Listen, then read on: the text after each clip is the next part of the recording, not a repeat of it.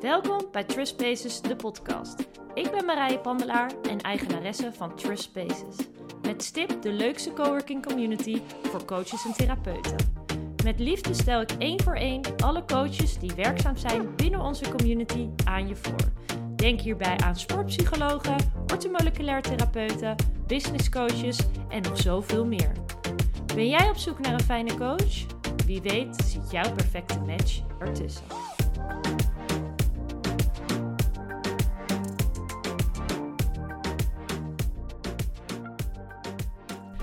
Welkom allemaal bij de eerste podcast van Trust Spaces. Yay! Met niemand minder dan Sophie Meurs, Ja. onze Sof. Zo gezellig! Ja. De eerste aflevering, jongens. Ik vind het eh, he- een hele eer dat ik er mag zijn, Mar. En ik wil vooral ook even van jou horen van wat gaan we doen in deze podcast? Nou, nou wat, eh, wat, wat ik zo leuk vond was, we hebben natuurlijk zoveel eh, ondernemende coaches binnen onze community, die met allemaal een ander expertisegebied. En het leek mij juist super tof dat we eigenlijk alle coaches een stukje in het daglicht konden zetten. En Ja. dat elke coach dan ook over een expertisegebied kan vertellen. Maar ook ehm, ja, een kijkje achter de schermen kan nemen. Vertel eens iets over jezelf. Waar kom je vandaan? Nou, er zijn genoeg dingen die denk ik alle eh, volgers willen weten.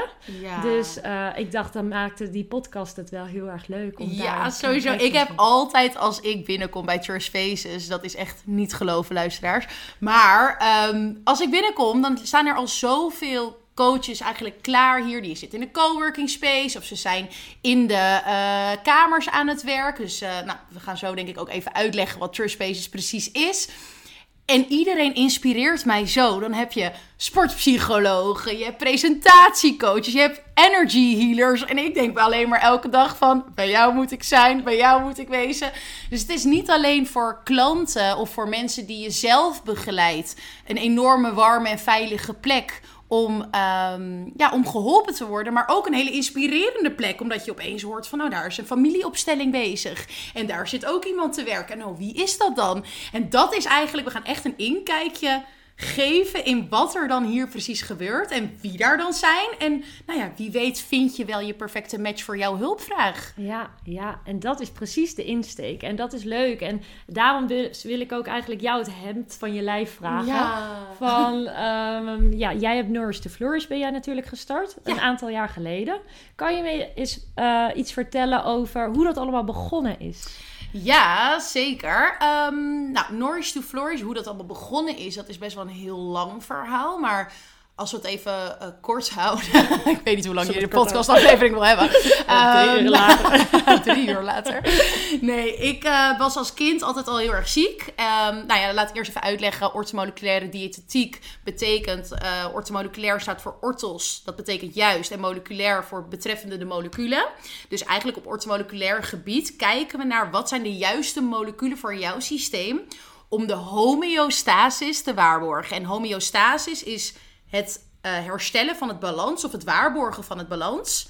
Wetende dat er geen balans kan zijn. Want je kan niet gestrest zijn en ontspannen tegelijk. Je kan niet ehm, ja, zink en koper tegelijk. Dus het is altijd, er is altijd wel een disbalans in dat lichaam. Maar je wil dat balans zoveel mogelijk waarborgen. En door de juiste voedingsstoffen aan iemands lichaam te geven, ehm, proberen we dit balans te herstellen. En proberen we dat te optimaliseren als orthomoleculair therapeuten. Nou, hoe ik dan in dit hele vakgebied terechtgekomen ben, is omdat ik als eh, kind al heel erg ziek was. Dus ik had hele heftige eczeemklachten, astmaklachten, KNO-klachten, dus hele erge oorklachten. eh, gat in mijn trommelvlies, eh, altijd oorontstekingen. Ehm, dus als kind al heel vaak naar het ziekenhuis geweest. En operaties aan mijn oren, dan weer een astma-aanval, dan weer die corti cortisolsalve, de hormoonsalve. Ehm, en dat was voor mij helemaal normaal. Maar op een gegeven moment, naarmate ik puber werd, werd het heel erg belemmerend. En waarbij de doktoren altijd zeiden van... ehm, ja, op een gegeven moment groei je er overheen en kinderen hebben daar last van. Ja, inmiddels was ik 18 en moest ik nog steeds elke maand naar het ziekenhuis voor een astma-aanval. Of tenminste om dat te verhelpen. ik kwam er niet om een astma-aanval te krijgen. Ehm, nou ja, dus toen uiteindelijk werd dat zo erg dat ik op mijn 18 in het ziekenhuis belandde met een hele heftige astma-aanval waar ik uh, vijf dagen niet uit ben gekomen en uh, aan het infuus heb gezeten met magnesium. Nou, voor de mensen die het misschien niet weten, magnesium is een ontspannend mineraal en dat ontspant al je spieren.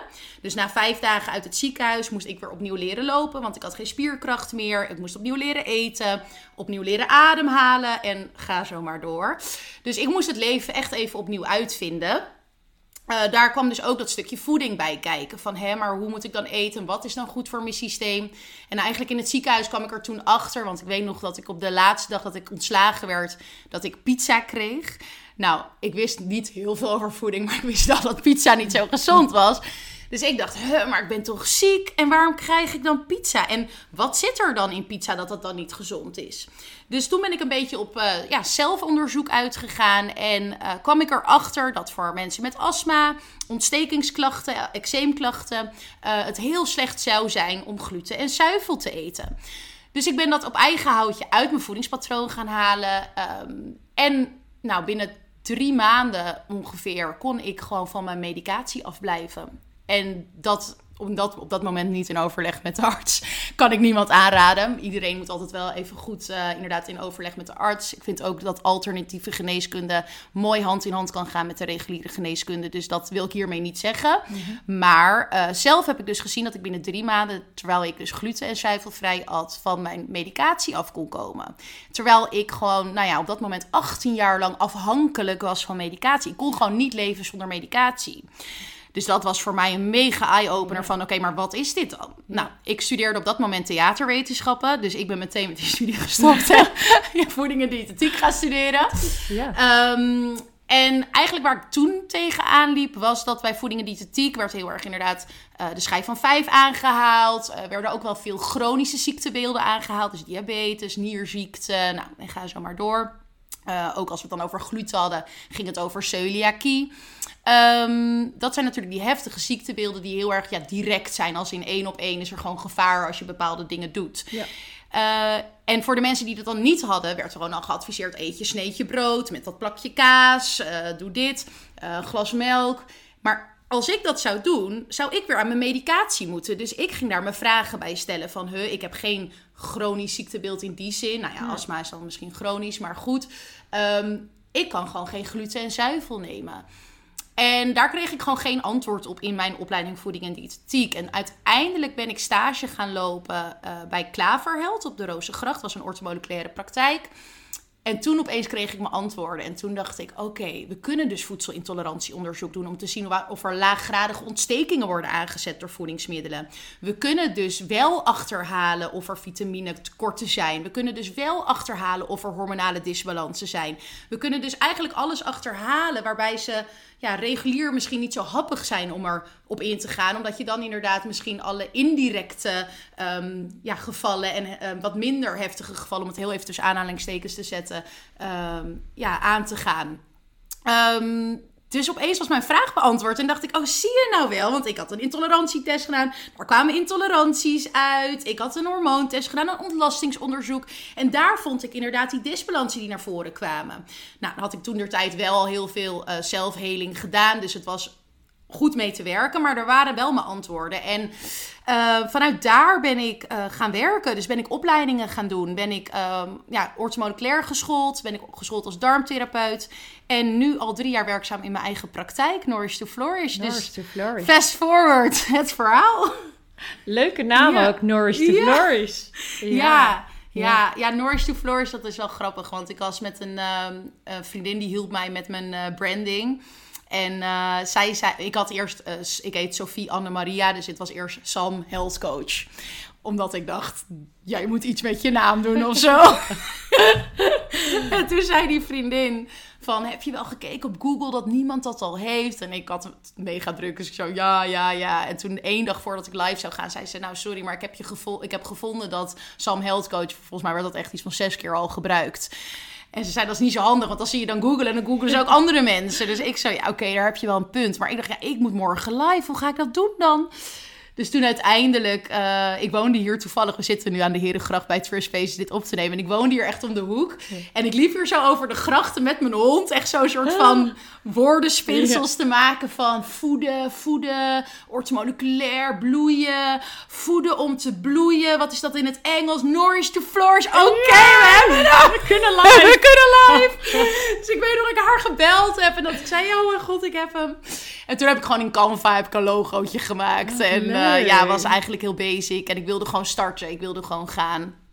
Um, dus zo is Nourish to Flourish tot stand gekomen. Niet wetende hoeveel mensen je al na al die tijd mogen helpen. Ja, echt ongelooflijk. Ik ben ook echt mega dankbaar dat dat zo is. En um, ja, het is echt... Ja, dat, dat is ook echt als ondernemer zijnde vind ik dat ook heel leuk. Dat je wat ik al zei, ik begon met een logootje in Canva. En dat zal je misschien zelf ook wel hebben meegemaakt. Dat je gewoon ergens mee begint. En uiteindelijk groeit en ontpopt dat tot iets wat een stuk groter is. En eh, waarin je inderdaad al heel veel mensen hebt mogen helpen. En ja, dat is gewoon heel, heel dankbaar. Ja. dankbaar werk. Ja, zeker, zeker. Want voor wat voor kwaaltjes of uh, problemen komen mensen bij jou? Ja, um, nou, dat, in eerste instantie wil je als je begint, tenminste dat had ik, wil je iedereen helpen. Dus, nou, iedereen die zwanger is en eczeem en astma, en eetstoornis en iedereen die iets heeft, kom bij mij, ik kan je helpen. Uh, dat heb ik wel uh, gaandeweg een beetje ge, uh, getrechterd. en nu zijn het voornamelijk mensen met darmklachten en hormonale klachten die bij mij lopen. Dus denk aan bij darmklachten opgeblazen buik, diarree, vermoeden op een parasiet. Maar ook die klachten die daaraan hangen. Dus denk aan eczeemklachten. Want eczeem komt voornamelijk voort vanuit dat immuunsysteem. En dat immuunsysteem ligt voornamelijk geborgen in die darmslijmvliezen. Spijsverteringsklachten. Um, maar ook dus hormonale klachten. Dus uh, vruchtbaarheidsproblemen, onregelmatige cyclus, PCOS. Um, ehm, ja, dat zijn eigenlijk wel een beetje de main dingen die ik, uh, die ik doe en waarmee ik mensen help inderdaad. Ja, ja. ja, ja. Hey, en één bepaald advies die voor iedereen geldt?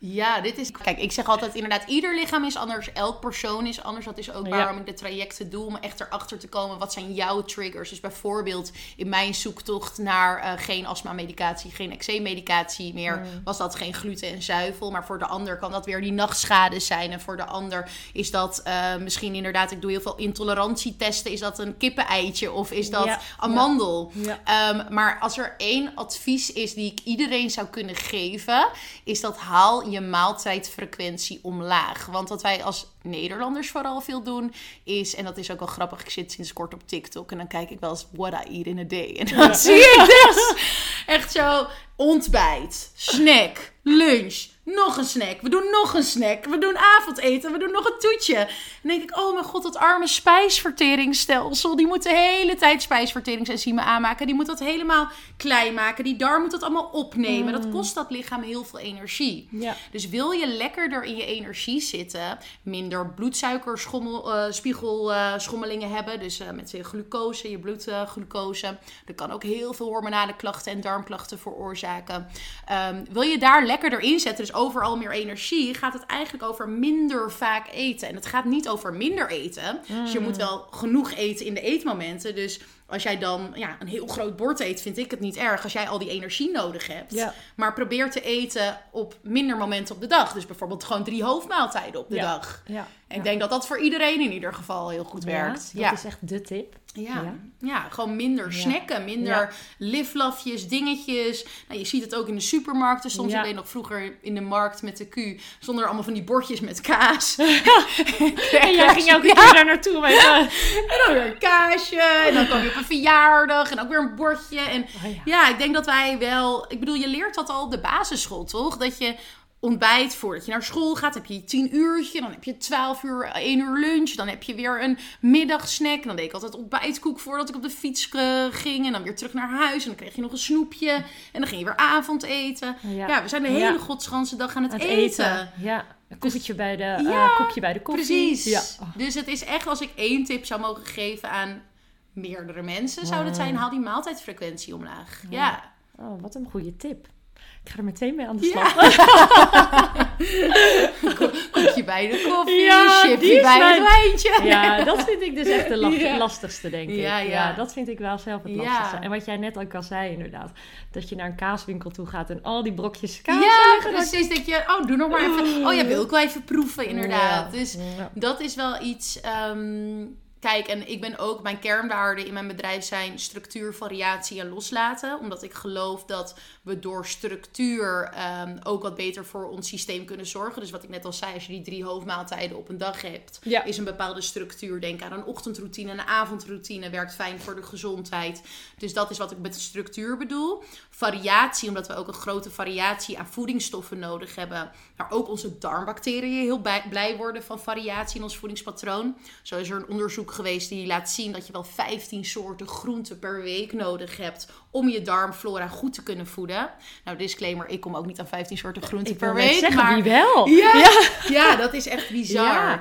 Maar het is wel mooi om daar bewust over na te denken. Dus als jij inderdaad eh, boodschappen doet, dat je denkt van... oh, ik ga niet alleen maar paprikaatjes en courgetten en, en aubergine halen... maar ik doe eh, ook die pompoen en die asperges... en eigenlijk ook die bimi die ik eigenlijk nooit eet. En Ja. eh, weet je wel, dat je echt Heel gewoon... Precies, Ja. dat je echt goed kijkt naar de variatie. Ja.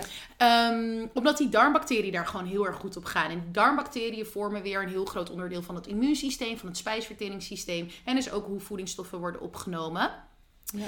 Ehm, en dan die derde is loslaten van mijn kernwaarden. En dat is ehm, een kernwaarde van mij, omdat ik ook geloof dat we het leefbaar moeten maken en houden. Omdat dat ook een stukje gezondheid is. Hè? Ja. Dus dat stukje mindset. Dat je niet soort van obsessed wordt met in het weekend drie hoofdmaaltijden. Ja, ja, en ja, ja, ja. eh, ik mag niet snacken. En ik mag. Weet Ja. je dat het een heel negatief 80-20 ja, regel precies. eigenlijk. Dus Ja. ik ben heel Ja. erg inderdaad van dat door die structuur die je hanteert, Ja. kan je juist weer heel goed loslaten. Ja, ja, ja, ja. Dus dat zijn de puntjes die ik vaak aanhaal. Ik denk ook wel dat als je zo leeft en wat meer, eh, dat je het wat meer loslaat, dat het ook vol te houden valt. ja, Ik zeker. denk ook dat je het dan wat meer kan Dan wordt het een in een lifestyle. Ja, in plaats van dat, eh, dat je dan alleen maar denkt, oh, het moet gezond en Ja, het moet er drie dagen. ja. En dan heb je misschien gefaald, want dan heb je er vier genomen. Ja, en dan ben je denk weer streng oh my tegen God, jezelf. Ja, en dan die belemmerende ja, En dan, precies. En dat is ook als mensen hiermee willen oefenen, hè, met het wat minder vaak eten van, eh, van maaltijden, dat, dat ik zou zeggen van luister ook vooral naar je lichaam. En zeker als vrouw zijnde hebben we, als, want ik had- vertelde net al dat iets over hormonen, maar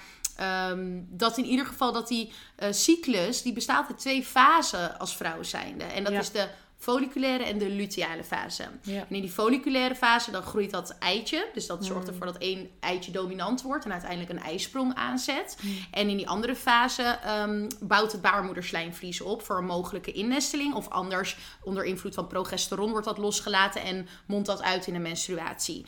Maar als we in die eerste fase kijken, dan onder invloed van oestrogeen groeit dat eitje of rijpt dat eitje. En dan zitten wij heel erg in, die, eh, in dat zelfverzekerde hormoon. Dan kunnen we thrive, dan kunnen we gaan. En dan kan je dus ook bijvoorbeeld wat meer vasten, wat meer hard sporten. Kan je, eh, wat, kan je wat meer stress handelen, om het zo te zeggen. En in die tweede fase heb je veel meer energie nodig om dat baarmoederslijmvlies aan te maken en weer af te stoten. Ja. Dus meer eiwitten, meer vetten, meer mineralen.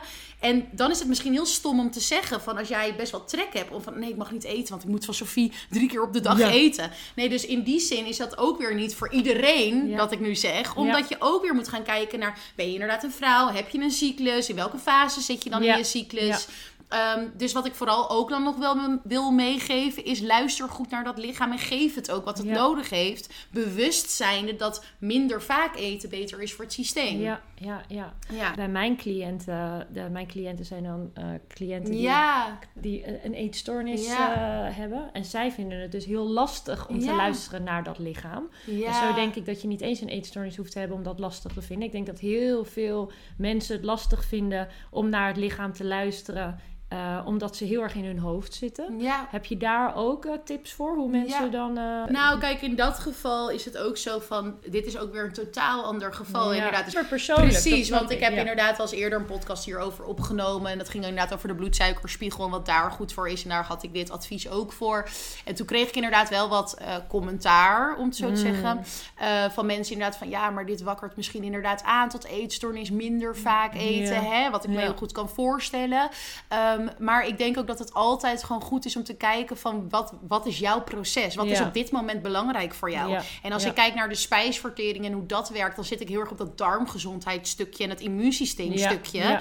Maar als je kijkt naar mensen die last hebben van een eetstoornis, dan is iets heel anders belangrijk. Dan kan je even die darmgezondheid en dat immuunsysteem, dat Laat maar boeit- even. laat dat maar even. Dat heeft helemaal geen prioriteit. Dan wil je juist gaan zorgen dat je weer inderdaad mentaal sterker wordt. En dat, dat, dat je wel weer die connectie met dat eh, lichaam Ja. Ja. En ik denk ook dat je dan dit soort... ehm, dus inderdaad orthomoleculaire therapie, waar ik dus goed in ben, dat dat misschien even een mindere prioriteit is Ja, sowieso. sowieso. Dus dat ja. je sowieso misschien wat minder diep hoeft in te gaan op de voedingsstoffen en wat doet Ja, het met en je. wat en, je eet. ja, want dat is vaak denk ik ook het, juist het probleem met de eetstoornis, dat Ja. dat heel belangrijk wordt. Ja, ja, ja, Ja. dat de focus heel erg op het eten ligt in plaats van op de mind. Ja, precies. Ja, dus. En dat daar zijn, ja, ik heb zelf ook een eetstoornis gehad, dus vandaar dat ik erover mee kan praten.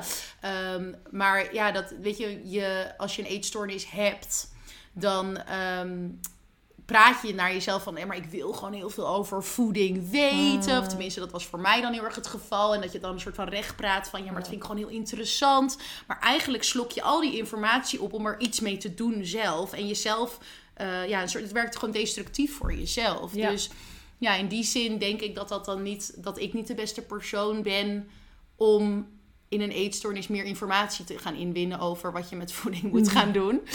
Maar ik heb wel eens mensen begeleid met, want dat zei ik al, ik heb wel eens Ja. mensen begeleid met eetstoornissen. Maar die komen dan voornamelijk met mij van, hey, hoe is het met mijn hormonale systeem gesteld? Ja. Want ik word bijvoorbeeld niet meer ongesteld. En dan gaan we met dat stukje stress zitten. En inderdaad, welke voeding dan goed is. En inderdaad, meer maaltijdfrequentie. In welke maaltijden dan? Ja. En hoeveel eiwit, hoeveel vetten. En dan niet inderdaad in getallen, maar gewoon meer van, geef ik een voorbeeld van hoe ziet dat er dan uit?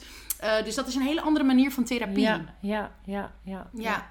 Dus dat is inderdaad, je ziet maar hoe persoonsgebonden het is Ja. met alles wat jij doet. Ja, dat kan niet. Inderdaad, ik heb gewoon oprecht geen templates voor iemand. Als ik met een advies bezig ben, ben ik een uur bezig. Ja, ja, Minstens. ja. Omdat ik gewoon moet kijken, oké, wat eet diegene? Waar is diegene intolerant voor? Want we doen altijd een intolerantietest. Ehm, hoe zit het met de mindset? Hoe vaak beweegt diegene?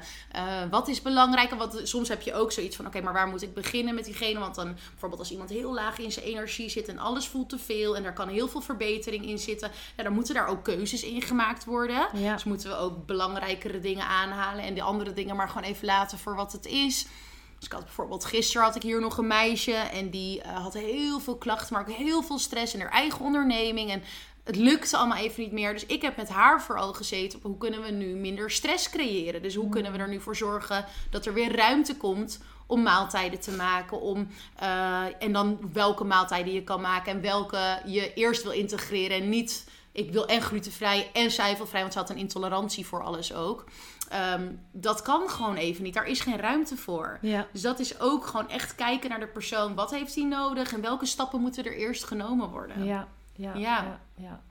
Mooi. Ja, Leuk om dit allemaal zo van jou te horen. Ja, ja, ja. heel leuk. ja grappig. Wij Ja. zien elkaar natuurlijk elke dag. Ja, Alleen maar we gaan altijd zo- aan het werk. Ja, ik hoor nooit zo heel erg natuurlijk van wat je precies doet. En nou, Ja. natuurlijk wel wat je precies doet, maar niet in deze, al deze details. Nee. Dus dat vind ik Nee. wel heel leuk om te Nou, horen. wat leuk. Waar zien wij Nourish to Flourish over een Ja. aantal jaar? Leuke vraag, ja. Ja, ik, ik moet zeggen dat ik er sinds kort pas een beetje over na ben gaan denken. Omdat ik eigenlijk best wel druk was met in mijn bedrijf te werken. En dat ik Ja. nu wat meer ook probeer uit te zoomen. En te kijken naar waar wil ik inderdaad naartoe groeien. Ja. Ehm, en ik denk dat ik het heel leuk zou vinden. Maar goed, ik ben ook heel impulsief. Zodra ik iets anders op mijn pad vind, zie wordt altijd weer. Maar ik denk dat ik het heel leuk zou vinden om over een aantal jaar echt, ehm, ja, echt meer de ondernemer te zijn. Dus dat ik hele goede therapeuten onder mij heb zi- zitten werken. Of onder mij, dat klinkt zo stom. Met mij Ja, ja. in het bedrijf, naast mij heb eh, zitten werken. Die eh, hele goede therapieën doen eh, bij mijn klanten. Maar waarbij ik wat meer het creatieve stuk kan invullen. Dus wat ik heel erg leuk vind uh, ook om te doen, is mensen te informeren, het grotere publiek aan te spreken via social media, maar ook lezingen te doen en artikelen te schrijven.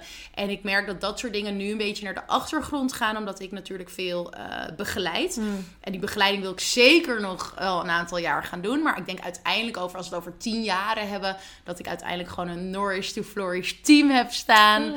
En ehm, ja, dat ik dan uh, ja, wat meer de aansturende rol heb. Ja. Maar goed, dat is echt pas over heel veel jaren hoor. Want ik vind het nu nog veel te leuk ook om te begeleiden. Hmm. En om mensen te helpen en te inspireren. Dus uh, ja, dat denk ik. Leuk. Mooie, mooie dromen, mooie doelen. Ja. Ja, ja. Ik, ik, hoop voor je dat dat, uh, dat, dat doel ooit, uh, dat je dat doel ooit gaat behalen. Ja, stap En ik uh, heb er in ieder geval de volste vertrouwen in. Nou, dat is zo lief. nou, ik ben ook echt heel blij dat, dat ik hier nu onderdeel van mag zijn, hier bij Trust Spaces. Wat ik al zei in de intro van Um, ja, het is gewoon heel inspirerend om al die verschillende ondernemers hier te hebben. En die hebben allemaal hun eigen verhaal en allemaal hun eigen kennis. En het is ook al vaak genoeg gebeurd dat ik inderdaad hier in een therapie zit met een klant. En waarvan ik denk, oh, die coach, die is heel erg geschikt voor jou. En dat ik dat dan ook even op de mail zet en dat je naar elkaar kan doorverwijzen. En dat het voor de klant ook heel behapbaar is. Want dat hij weet ook al van, oh, dat is daar, bij de Herengracht. Ja. Daar ben ik al geweest, dat is minder spannend. Ja. Ehm, ja, dus ik ben heel erg blij dat ik hier ben. Ja, nou en dat is ook wel echt heel fijn. Dat is inderdaad ook waar wij wel echt voor staan. Ik denk ook dat daar een community ook voor staat, ja. snap je? Dat je elkaar ook kan helpen om zo je cliënt beter te begeleiden. En of dat nou is omdat dat uit jouw eigen expertisegebied kan, maar of jij ziet dat je cliënt iets anders nodig hebt en dat kan weer, dat kan weer door middel van een andere coach in te schakelen, is dat uh, zo waardevol en mm. zo fijn. Niet alleen voor uh, de band met de coaches zelf, maar ook zeker voor je cliënten. Ja, dat is, uh, zeker. dat kan hier, dus dat is heel fijn. Daar ben ik ook blij mee, ja. ja. Dat is mooi om te zien. Dat er zo veel verbinding ontstaat. Ja, precies. zeker weten. Ja. Nou. Dank je wel voor je tijd. Ja, tuurlijk, lieverd. En uh, heel fijn dat ik met jou de eerste podcast mag opnemen. Ik vond het zelf een beetje spannend. Ja. Ik ben echt heel blij. Ik vond het echt ja. superleuk. Ik ben heel erg benieuwd wat jullie ervan vinden. Ja. ja, laat maar weten wat jullie ervan vinden. Ik was in ieder geval heel blij dat jij je verhaal wilde doen. En dat we iets meer de diepte in konden gaan in jouw expertisegebied.